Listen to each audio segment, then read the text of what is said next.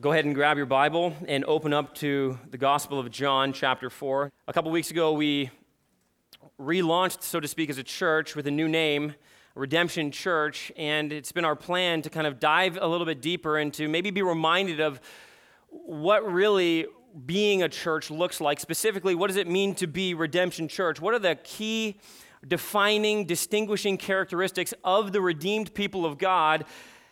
And specifically, what does that look like here? How do we embody those characteristics in the life of the Church of Jesus Christ and here in our local church? And you can see kind of on the banners beside me that we have some distinctives that really form for us and remind us of the key distinguishing factors of who we are, really what the culture of our church is, what we're striving towards, what we're trusting the Lord is producing in us and through us. And they're really in no particular order, and, uh, and you're going to see that as I launch into our first distinctive this morning. But I thought of beginning by just saying, you know, every one of us is passionate about what we love. And at times in our lives, we find out what we truly love by the degree of the passion we're displaying towards something or someone. Maybe it's a person, like a spouse or a child. Maybe it's a product. I heard Apple had a big keynote launch this week. Some of you go nuts over things like that. You see, the things that we're passionate about and the things that we love are the things that we show a greater degree of excitement towards, exuberance about, the things we tend to talk about most often, the things that get us fired up and excited. And I just want to begin by asking maybe all of us this morning to consider this question Are you characterized by passionate worship of the Lord Jesus Christ? When you begin to talk about Jesus Christ, does it ignite your heart on fire? When you begin to think about the reality of the gospel of Jesus Christ and what your God and King has done for you, does it produce excitement in your heart, exuberance, enthusiasm, joy? And if not, what does that say about your love of God? This morning, I want to look at what I think is probably the most important distinguishing factor in the Christian life, and really what should be the characteristic of the Church of Jesus Christ, and that is passionate worship, a worship that is defined by spirit and truth. And really, I, I, think it's important to say this out the gates as well. I believe that passionate worship is the most important distinctive, and in a sense, every other distinctive is a servant of this key one. Every one of them is leading us towards being greater, more passionate worshipers of Jesus Christ, and I believe that will become clear not only this morning, but as we begin to move through them in the weeks ahead.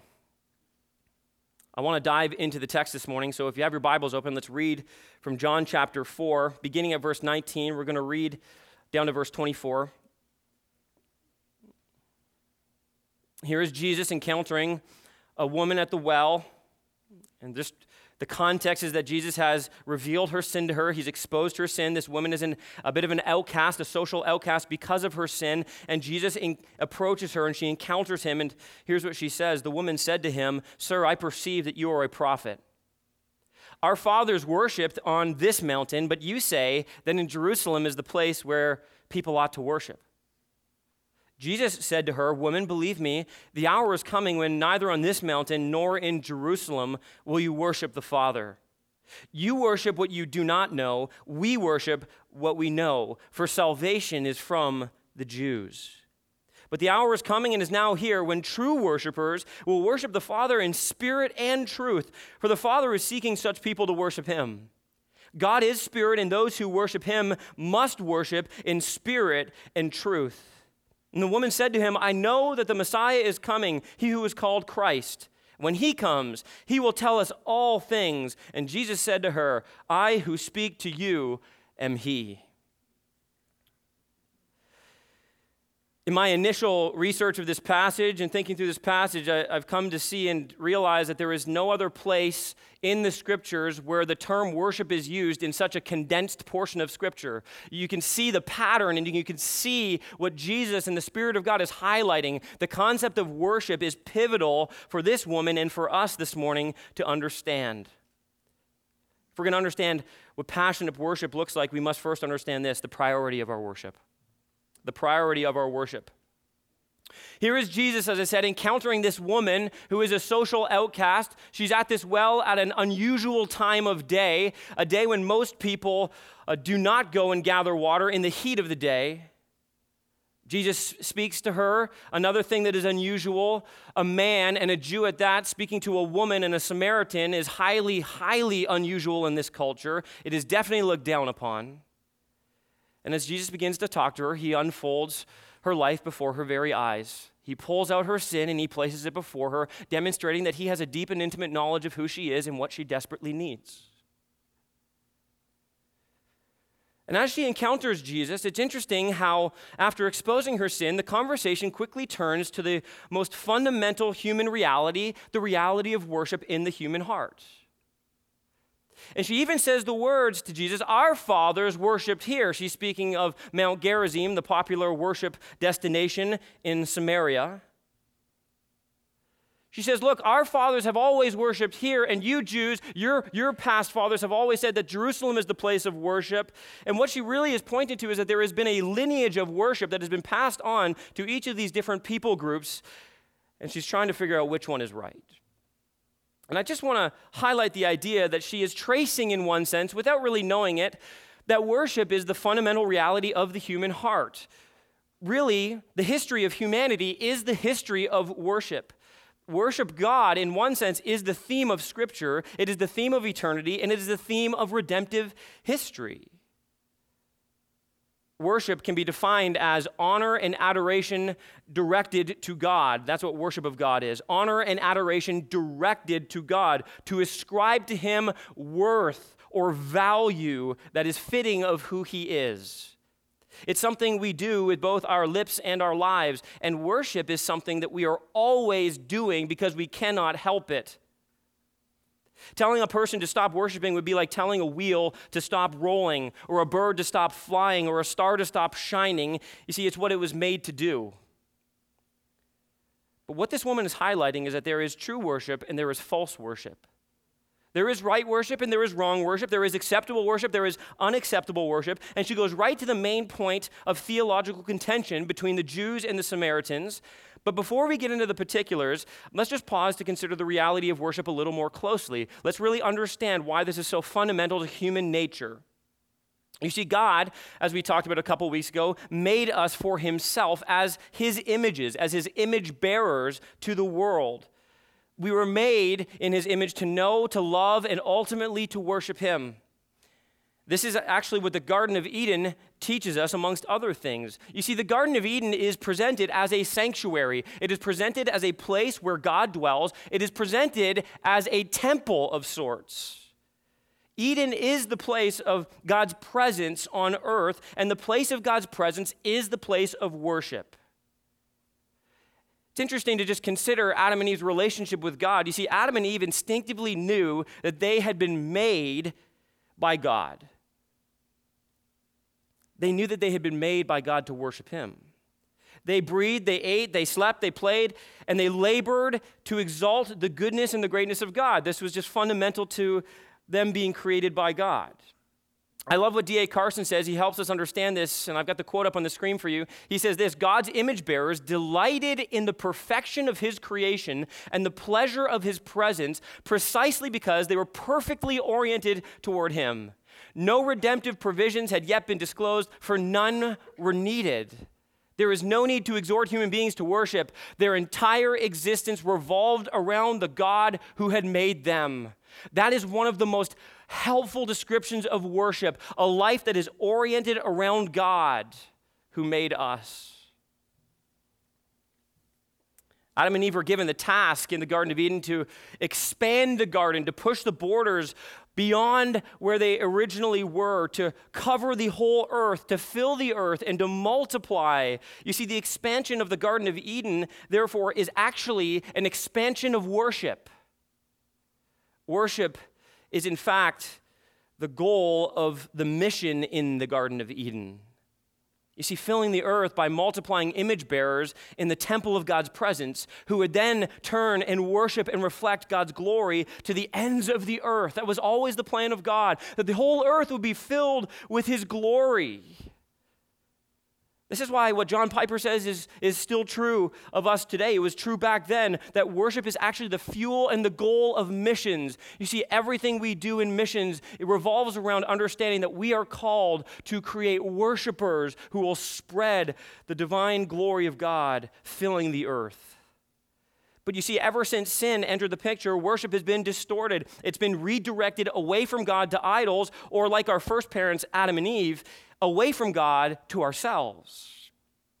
In fact, in zeroing in on this woman's sin in the previous section, right before what we read, Jesus is actually pointing out that she has a worship disorder. He's putting his finger on some specific sins in her life that are identifying what she's truly worshiping, and he is attempting to adjust her understanding of worship, to pull it back to its rightful place. Listen, the key lesson in this first point for us is simply this that we were made to worship. You have to begin with that if you're going to understand what comes next. The focus has moved in this woman's mind away from the right person to the right place. This is where the theological debate was raging at the time that Jesus entered the scene. And that's what this woman wants to discuss most fundamentally. So let's go there together. That's the place of our worship. The place of our worship. Now, she knows all of a sudden here that Jesus is a prophet. Verse 19 Sir, I perceive that you are a prophet. And then here's her question Our fathers worshiped on this mountain, but you say that people ought to worship in this place. Jerusalem is what she's referring to there. Jesus said to her, Woman, believe me, the hour is coming when neither on this mountain nor in Jerusalem will you worship the Father.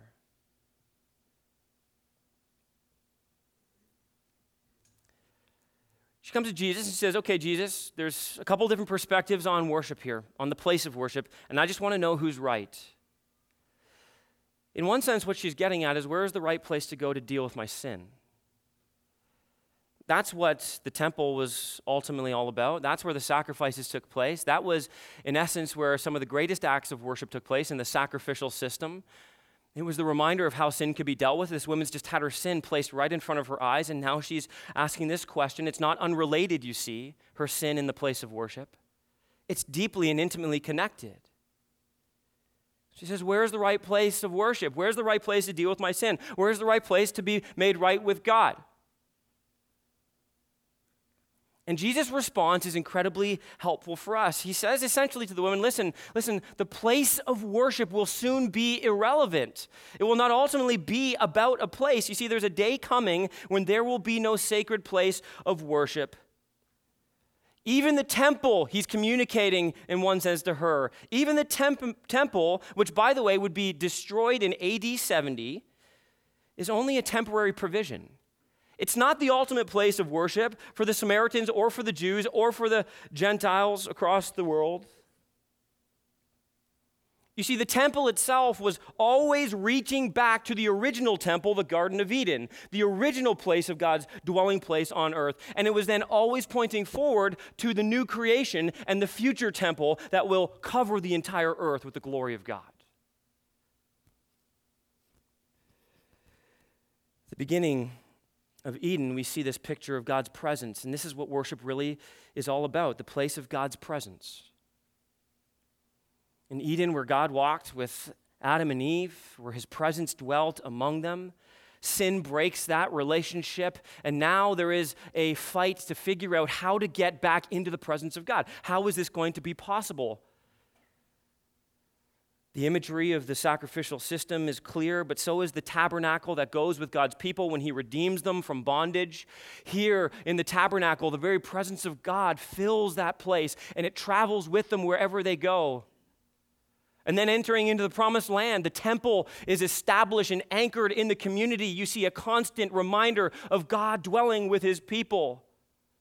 But then Jesus comes onto the scene. In John chapter 1, it tells us that Jesus tabernacled among us. Here is the living temple of God, the place of God's presence in Christ Jesus, dwelling and moving amongst men. And through the cross and the giving of the Spirit of God, we now, according to 1 Corinthians 6, become the temple of the living God, His Spirit dwelling with us. And then in Ephesians chapter 2, the church is called the temple of the living God, where His presence dwells. And then in Revelation 20 and 21, we see once again His temple fully and finally established, His glory and presence covering the earth. See, part of the theme of Scripture is dominated, listen, in all of these places, it's dominated by God's presence amongst His people, and that is central to understanding worship. I think you can think of it like this. I'll put this quote up on the screen for you where the presence of God is manifested, the worship of God is expected.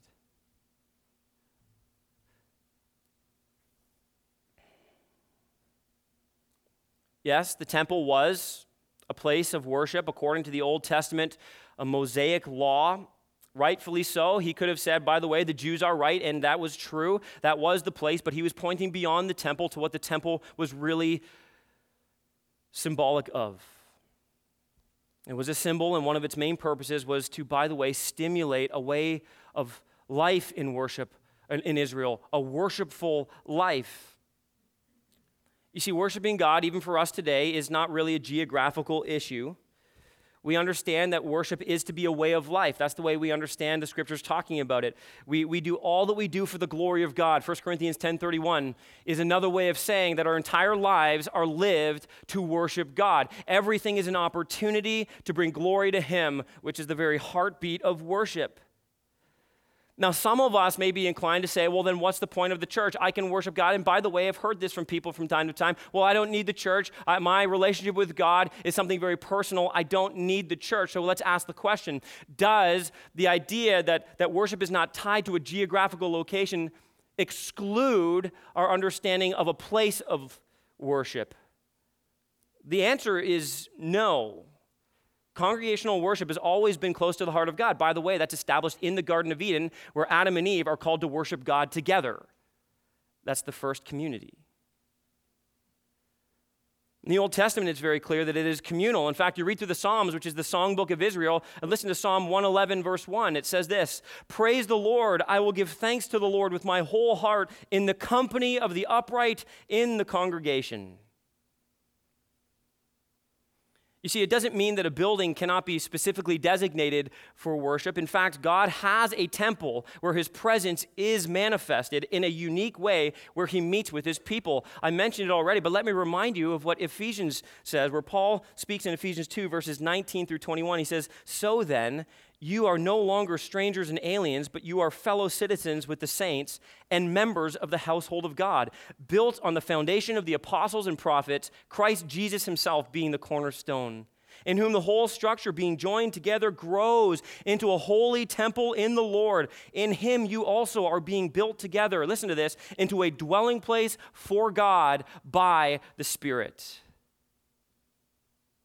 A scholar, Iain Duguid, helpfully says it like this he says there's something about corporate worship which is not present in individual worship.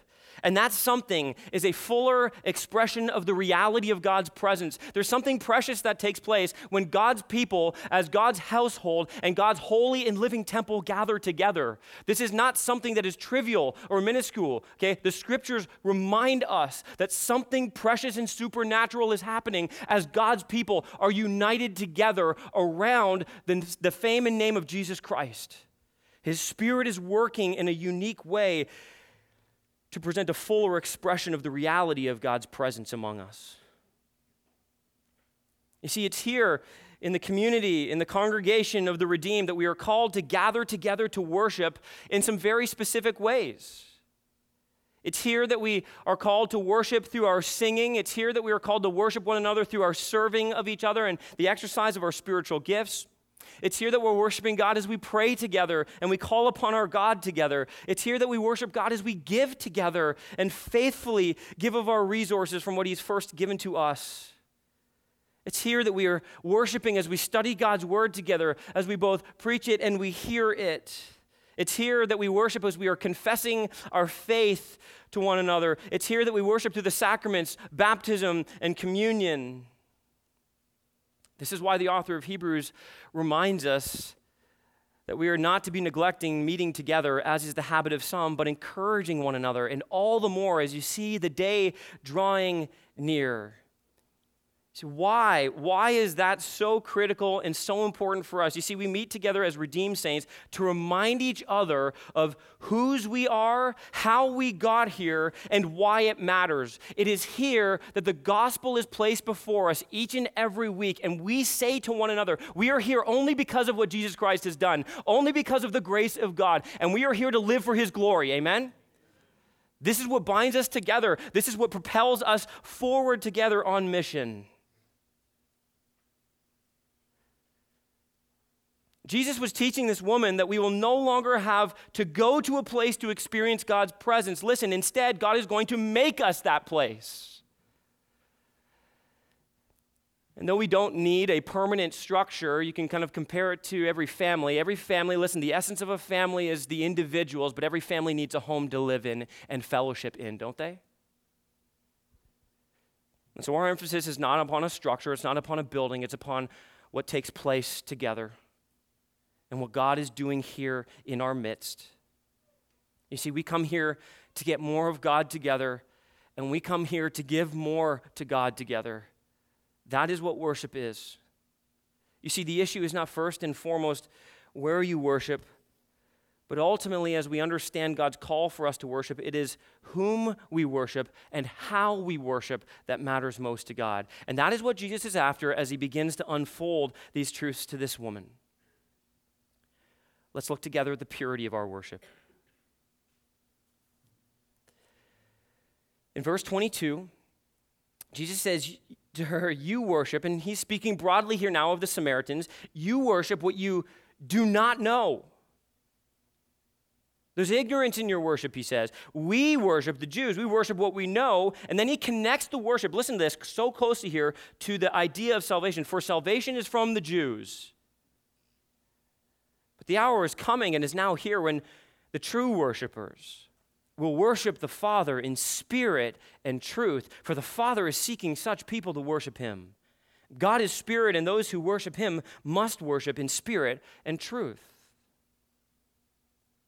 And as we just consider how Jesus kind of attacks this issue in this woman's heart and he presents to us this picture of worship, let's just ask these two questions. The first one is this In the purity of our worship, whom do we worship? This is so central to having true worship, passionate worship, proper worship, acceptable worship. You see, if Jesus gave her any further explanation, as maybe we're not privy to the entire conversation, it would have undoubtedly included the fact that the Samaritans' worship was not adequate because their understanding of God's revelation was not adequate. You see, the Samaritans, they did hold to a part of the Old Testament scriptures, but only a part. They only held to the first five books of the Old Testament, the Pentateuch. And so their vision of God was only driven by those first five books. The Jews had much more revelation. You see, God progressively revealed himself through Scripture from the Old Testament all the way to the end of the New Testament. And so they were actually missing crucial information that would help them understand the fullness of who God is and how then he is to be worshiped. They had an incomplete knowledge of the revelation of God. They worshiped in ignorance, he tells them. You worship, Jesus says, what you don't know. And then he says, moreover, salvation is from the Jews, specifically from the tribe of Judah, is what he's getting at. Their religion, you see, was characterized, this is so helpful to understand. See, the Samaritans' worship, we know, was characterized by an enthusiastic kind of worship. It was passionate in the sense that it was exciting and it was filled with energy, but it was without proper information. Their underdeveloped theology of God had caused them to express an inadequate worship of God. And this is so helpful for us, and this is why you can see that even our, our distinctive of bold preaching, it really is a servant to this idea of being a passionate worshiper. You see, the Bible is God's revelation of Himself. Worship of God, as revealed in the Bible, is absolutely critical. God calls us through His Word and by His Spirit to know Him intimately, personally, in an ongoing manner. And without this kind of knowledge, our worship is actually misdirected. Jesus' statement is so helpful. He says, We worship what we know. We, we have the revelation of God. We know who He is and all that He's done, and so we can actually accurately give to Him the worship that is worthy of His name. The purity of our worship must always be driven by the truth. This is why at our church we emphasize substance over style. There's lots of different styles of worship that are good and fine and right, but our primary emphasis in the life of our church is simply this the substance of our worship. The substance is what matters most to God.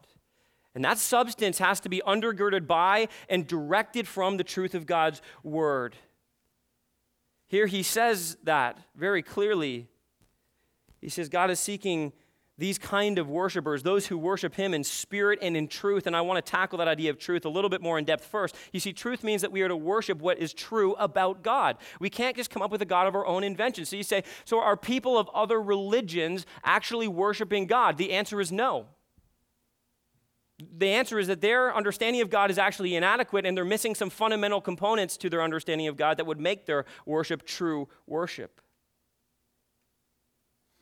Worshiping in truth occurs when we worship in accordance with what God has revealed about himself. And that is primarily directed to what Jesus says right here for salvation is from the Jews. You see, any worship directed to God that is missing that link of salvation by faith alone in Christ alone is inadequate worship. Jesus ties true worship right here to the redemption that he and he alone could provide. She has not just an underdeveloped theology of the Father, she has an underdeveloped theology of the Messiah. You'll notice that in the text here, she references the Messiah. You see, the Pentateuch talked about the Messiah. She was waiting for a Messiah, but she didn't quite understand the breadth of who this Messiah would be and what he would accomplish.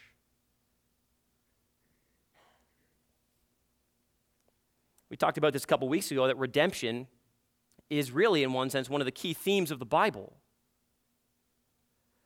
And again, there are many religions that claim to worship God, but all true worship hinges upon what you do with Jesus Christ. You know, we mentioned the, uh, the study we're going to be doing, um, and it just eluded me. Uh, it was mentioned in the announcements. Um, Christianity Explored, thank you.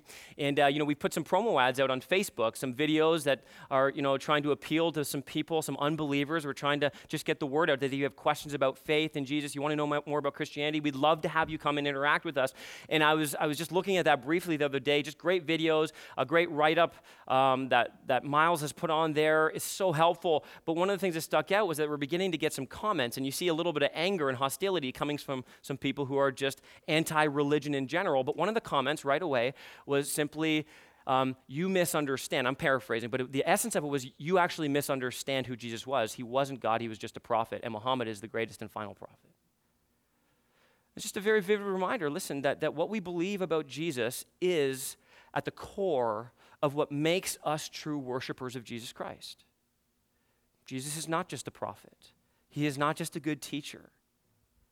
He is Lord God Almighty. He is God in human form. He is who he claimed to be. He said, I am the Father and one. Before Abraham was, I am. I am the way and the truth and the life, and no one comes to the Father but through me. He said, If you have seen me, you have seen the Father. And that is the truth. And the access that we have to God that makes our worship acceptable, that makes us acceptable, comes only through the redeeming blood of Jesus Christ. But the truth alone does not produce, listen, this is so important, it does not produce alone acceptable worship. You can know this truth, you can even believe this truth to some degree, but you can still not be offering to God worship that is passionate and worthy of His name. In fact, you want to know who did this so well? The Jews, right? The Jews had all of the truth. They had this right here. And yet, Jesus comes to them time and time again and he says, Listen, you guys are like dead men, right? You're walking around, you're like whitewashed tombs filled with dead men's bones. In other words, you're going through all the external emotions, but your heart is so far from me. Jesus called them hypocrites and phonies. Their worship was barren and lifeless, even if their knowledge of God was orthodox. And that leads us, listen, to the second part of the equation that we're going to kind of major on this morning, which is this how do we worship? How is our worship to be expressed to God? What is the kind of worship that is pleasing? And again, it's crucial to understand that it must be truth, but it also must be spirit. In spirit and in truth, Jesus says. Jesus, by the way, is not talking about worshiping in the Holy Spirit. That's not what this is referring to. He is talking about worshiping with our human spirit, the inner person. Now, it's important to understand that there is a connection between the Spirit's work and our spirit, especially in the new covenant. And I think that Jesus was alluding to this as well in saying that God is spirit. You see, it's impossible in the new covenant that Jesus would establish by his blood to worship God with any degree of inner passion without the work of the Spirit of God working in us. Because of the work of Jesus Christ, the Spirit of God indwells us and it changes our affections. And so our spirit, our inner person, is radically and dramatically affected by the Spirit of God that now dwells in us. Our desires change. Our love for Him, our affection for Him changes because of His Spirit work in our lives. But what Jesus is pointing at is incredibly important for us to understand that worship has always been intended to flow from the inside out. It has never simply been about the right truths or the right way, it's always been about the right heart. It's not a matter of being in the right place at the right time with the right words or the right demeanor, with the right clothes on or the right formalities. It's not about the right music and the right mood. Worship begins in the heart.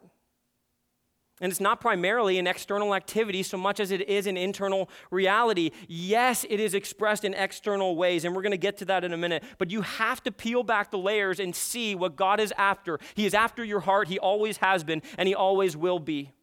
The deficiency in our worship is fundamentally a heart deficiency. God is not looking for those who will worship Him in the truth of who He is. Not alone, He's also looking for those who will worship Him in the very depth of their inner being. Authentic worship happens only when the very core of our being is being employed in worshiping God. And this is actually always the way it's been. This has always been the kind of worship that God is after. And just a, few reminders of this for your heart and for mine. In Psalm 45, Verse 1, listen to what the psalmist says. My heart overflows. Listen to this. Just, my heart overflows with a pleasing theme. I address my verses to the king. My tongue is like the pen of a ready scribe. Psalm 103, verses 102 says this Bless the Lord. Listen to this. Oh, my soul, and all that is within me, bless his holy name. Bless the Lord, oh, my soul, and forget not all his benefits. Psalm 51, 15 through 17, David says this O Lord, open my lips, and my mouth will declare your praise. For you will not delight in sacrifice, or I would give it. You will not be pleased with a burnt offering. The sacrifices of God are a broken spirit and a broken and contrite heart. Oh God, you will not despise. This has always been the kind of worship that God is after. Hearts bowed low before Him, hearts that exalt Him for who He is and what He's done. You see, outward performance may or may not actually be worship. Spurgeon said that God does not regard our voices, He hears our hearts, and if our hearts do not sing, we have not sung at all. Sometimes we sing but do not worship. Sometimes we pray with our lips, but worship does not take place. Sometimes we give, but we do not worship. And praise is not true praise unless it comes from the very depths of our hearts. Our worship will never be perfect. That's important to, to make clear, but it must never be insincere. He says, so how do I foster this in my life? How do we as a church family foster this together? Here, here's some ideas. Listen, our corporate worship must be the expression of our individual worshiping lives, or it is not acceptable. Let me say that again. Our corporate worship must be the expression of our individual worshiping lives, or it isn't acceptable. I used to have a pastor who, who used to tell us and, uh, and his kind of church family that we were part of that a Sunday morning begins Saturday night. You get that? In other words, what you do with your Saturday night is going to affect how you come in on Sunday morning to worship the Lord. So if you're up late, if you're not preparing your heart, if you're not ready to go Saturday night, it's going to affect how you come in and worship the Lord. But can I just I want to change that. I really I really think we need to adjust that thinking with all respect to my former pastor because I love the principle. But listen, Sunday morning begins Sunday afternoon. The moment we leave this place, after being fed the Word of God, after worshiping and serving and giving and all the things that are worshipful here, listen, our worship for next Sunday begins that very moment. The way we leave here and live our lives to the glory of God will affect the way we come in here next Sunday. And this is what Paul says in Romans chapter 12, verse 1, doesn't he? I mean, it's the very heartbeat of worship, according to Paul. I appeal to you, therefore, brothers, by the mercies of God, to present your bodies as a living sacrifice, holy and acceptable to God, which is your spiritual worship. And the way you do that is by not being conformed to the world, but being transformed by the renewing of your mind. You see, all week long, as we pursue God in His glory, as His word shapes and molds our heart, as we obey God in faithfulness to Him by the power of His Spirit, listen, we are worshiping Him. And the culmination of that week is right here, right now. Let me say it like this if, if, if you think you can live any way you please throughout the week, just hear me, loved ones, hear me. If you think you can just sin your brains out all week long and then come to church and worship God faithfully, you're kidding yourself. Can, can, true worship happen? Yes. When you come in and there's brokenness and repentance, yes, of course. But listen, the, the power of your worship is fueled by the worship of your week. We must cultivate a lifestyle of worship that will add to the power of our corporate worship together so if our heart is sincere, you say, so okay, I, my heart's sincere, I'm worshiping the Lord. What can or what should the expression of our worship look like, especially corporately as we gather together? I mean, what, what does this worship look like when we gather together? Like I said, it's happening all the time in how we give, how we serve, how we care for one another, how we sing, how we pray, how we hear. But I just want to maybe talk to the culture of worship that we are after here by making it clear that we are fundamentally all about a sincere heart in accordance with the truth of who God has revealed himself to be, expressed in passionate praise. Biblical truth and heart sincerity are the bone and marrow of passionate worship. And I want to talk about what this can look like for you and for me. And, and again, this is without putting restrictions. So let me just qualify this. I want to be really careful here. I, I'm not mandating how you must worship. The Bible is going to tell us some ways that we should be worshiping. And, I understand that some of us come from different backgrounds and, and have different I- ideas of what constitutes acceptable worship or pleasing worship to God or things we're comfortable with. And, and I understand you need to be who you are in one sense when it comes to worship, but, and this is a really big qualification here because be who you are is something we throw down often so that we don't have to change, isn't it?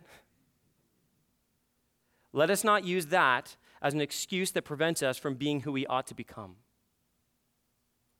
I'm very happy with who God has made you to be, but just like your life and my life, listen, there are areas in our life where God is saying, Hey, I accept you as you are, but I want to change you to be who you're supposed to be. And I think there's a lot of lessons that we can learn when it comes to worship and how we worship God. Some of us need to actually be nudged toward expressing worship in ways that we've actually thought or been taught are irreverent and unbiblical or ungodly.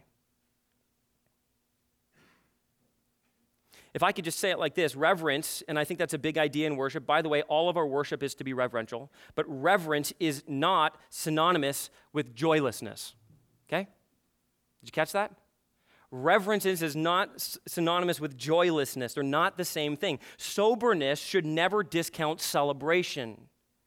And we just should make it very clear that this is a place where there are going to be times and expressions of worship that are a little bit more sobering, a little bit more reflective, and that's a good thing. And that is part of being reverential. But it is not irreverent to be celebratory of the good things that God has done for us. Amen? I mean, if you have a problem with that and you think that that's wrong, just start reading the Psalms start at Psalm 111 and pick up from there and just start kind of marching through those Psalms and watch the joy and the celebration that is included in the Songbook of Israel.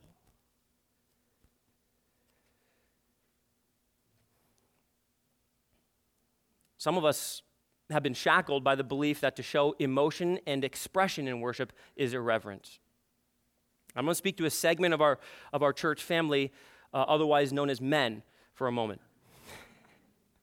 Specifically, uh, and listen, I mean this seriously, some, some of the biggest problems, I think this is a massive problem, is, is the Jews' problem. There are some people, even in our church family, who, who love theology they claim to be stalwarts of the faith and they just love the Bible, love theology, but can stand expressionless and voiceless in the congregation of God's people.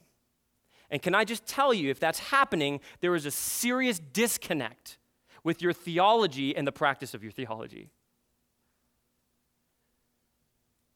Emotion, listen, I'm going to be careful with this. Emotion without truth is ignorant worship. It is, and it's not okay. Truth without emotion, listen to this, equally as much so, is dead worship.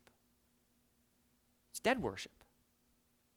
Both are unacceptable. So I just want to start by answering some simple questions about worship, and especially worship in related to what we're doing this morning. I think I've kind of qualified this enough, so let me just get after one of the key expressions of worship. Maybe you're asking, well, should I sing? If I have to answer that for you, There are way too many commands in Scripture that tell us we need to sing to the Lord. But if you need biblical proof of that, just jot down 1 Chronicles 16 23. Sing to the Lord, all the earth. Right? Tell of his salvation from day to day. So, what about my body language, my posture, or the, the expression of my face? Does that matter? Like, do I have to smile when I worship? You don't have to, but it's a really good idea, okay? It's okay to express that you're happy with what the Lord has done. In fact, Proverbs 15 13 says this it says, A glad heart makes a cheerful face. Let me ask you, church family, are you glad about the salvation you have in Jesus Christ this morning? All right, let's, let's show that on our faces every once in a while, right? Especially in our worship. Let's be, let's be happy about what God has done. He's been so gracious to us, He's been so merciful to us. You say, well, do I have to raise hands? Some of you are like, ooh, now you're getting into sticky territory. I mean, the answer is no, you don't have to. You don't have to, but, but is it biblical? Maybe would be a better question. Like, is it a biblical way to express worship? The answer to that, come on, somebody help me out. Yes. Listen, Psalm 63, verse 4, in the context of congregational worship, by the way, listen to this. So, this is David. So I will bless you as long as I live. In your name I will lift up my hands. And I wasn't going to go here, but I'm going to do it, okay? What about dancing? Listen, I'm not telling, listen, we're not going to be crazy here, but listen, David danced before the Lord with all his might. You can sway a little bit, okay? I, I, just I say this to be helpful because I really believe, and I was here, by the way, at one point in my life. I believe that some of these things were reserved to, for, for, people who were in another camp. Uh, spiritually speaking or you know denominationally speaking. And here's what the lord has been teaching me. That's not true. God when god when, I, when god wants our worship listen he wants all of our worship. And it's okay. I'm not forcing you to do anything so nobody rush after the service and say how dare you legalistic force me into a mold? That's not what i'm doing I just, just want to help you because I believe God is worthy of our greatest praise, don't you? And I want to be able to express that with every part of my being, and I want you as our church family to express that with every part of your being.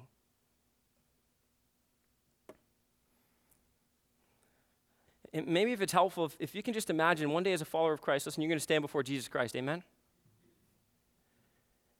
And you're going to join the choirs of heaven. Think about this for a second. You will, whether you like it or not.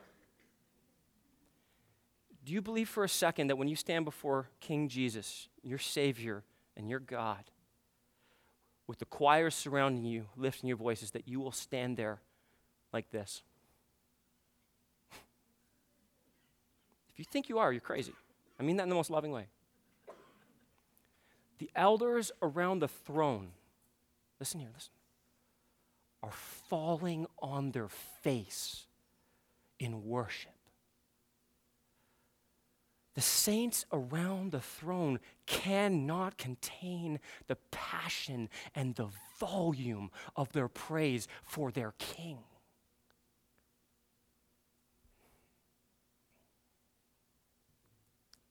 If you'll show emotion then, why not now? If you'll worship passionately then, Isn't God deserving of it now? Yes. Let us give God what is due from hearts that are filled with truth and overflowing with joy. And if I could say it like this, some of us, listen, we treat church as if it's some kind of rehearsal for heaven. And, and listen, there's going to be a grand day when we stand before Jesus and we sing our praises. But can I just, I just like, we, we just think about this for a second. This is not a rehearsal for being in the presence of our Savior our Savior, by the power of His Spirit, is here every single Sunday in our midst. So, how about we start singing as if that's actually true because it is? Amen?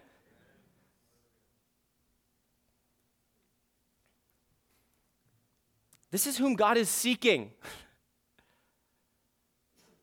As Jesus stands before this woman, I think you need to hear him say it again because he's not just saying it to her, he's saying it to all of humanity. He's saying it to you and he's saying it to me. The Father is seeking such people to worship him. God is spirit, and those who worship him, listen to this, must worship in spirit and truth. Here in this story, God is actually, in a very subtle and careful way, opening her eyes to the magnitude of all that He is. Here in this story, it's interesting just to look back over it. God the Father, listen, sends God the Son with God the Spirit, seeking one more true worshiper. And I don't know when it happened, not fully and finally, but I believe it happened to her. Jesus, our Savior, our Redeemer, came to seek and to save the lost. I wonder, is He seeking you this morning? Is he seeking your heart and is he trying to pull your heart away from the worship of idols or the worship of yourself? And is he trying to pull you into a redeemed relationship with himself where you will find out why you were made to worship the King of Kings and the Lord of Lords, the one who died and rose and is exalted at the right hand of the Father? Come to him in faith this morning, repenting of your sins and giving yourself to him fully and completely. Has he sought you already this morning? Good. Then come and worship. See your God, the one who gave his life so that you may live. Let your heart be fueled by who God is and all that he's done. That's what we're called to do when we gather together. Remember our God by specifically remembering all that he's done in the gospel of Jesus Christ.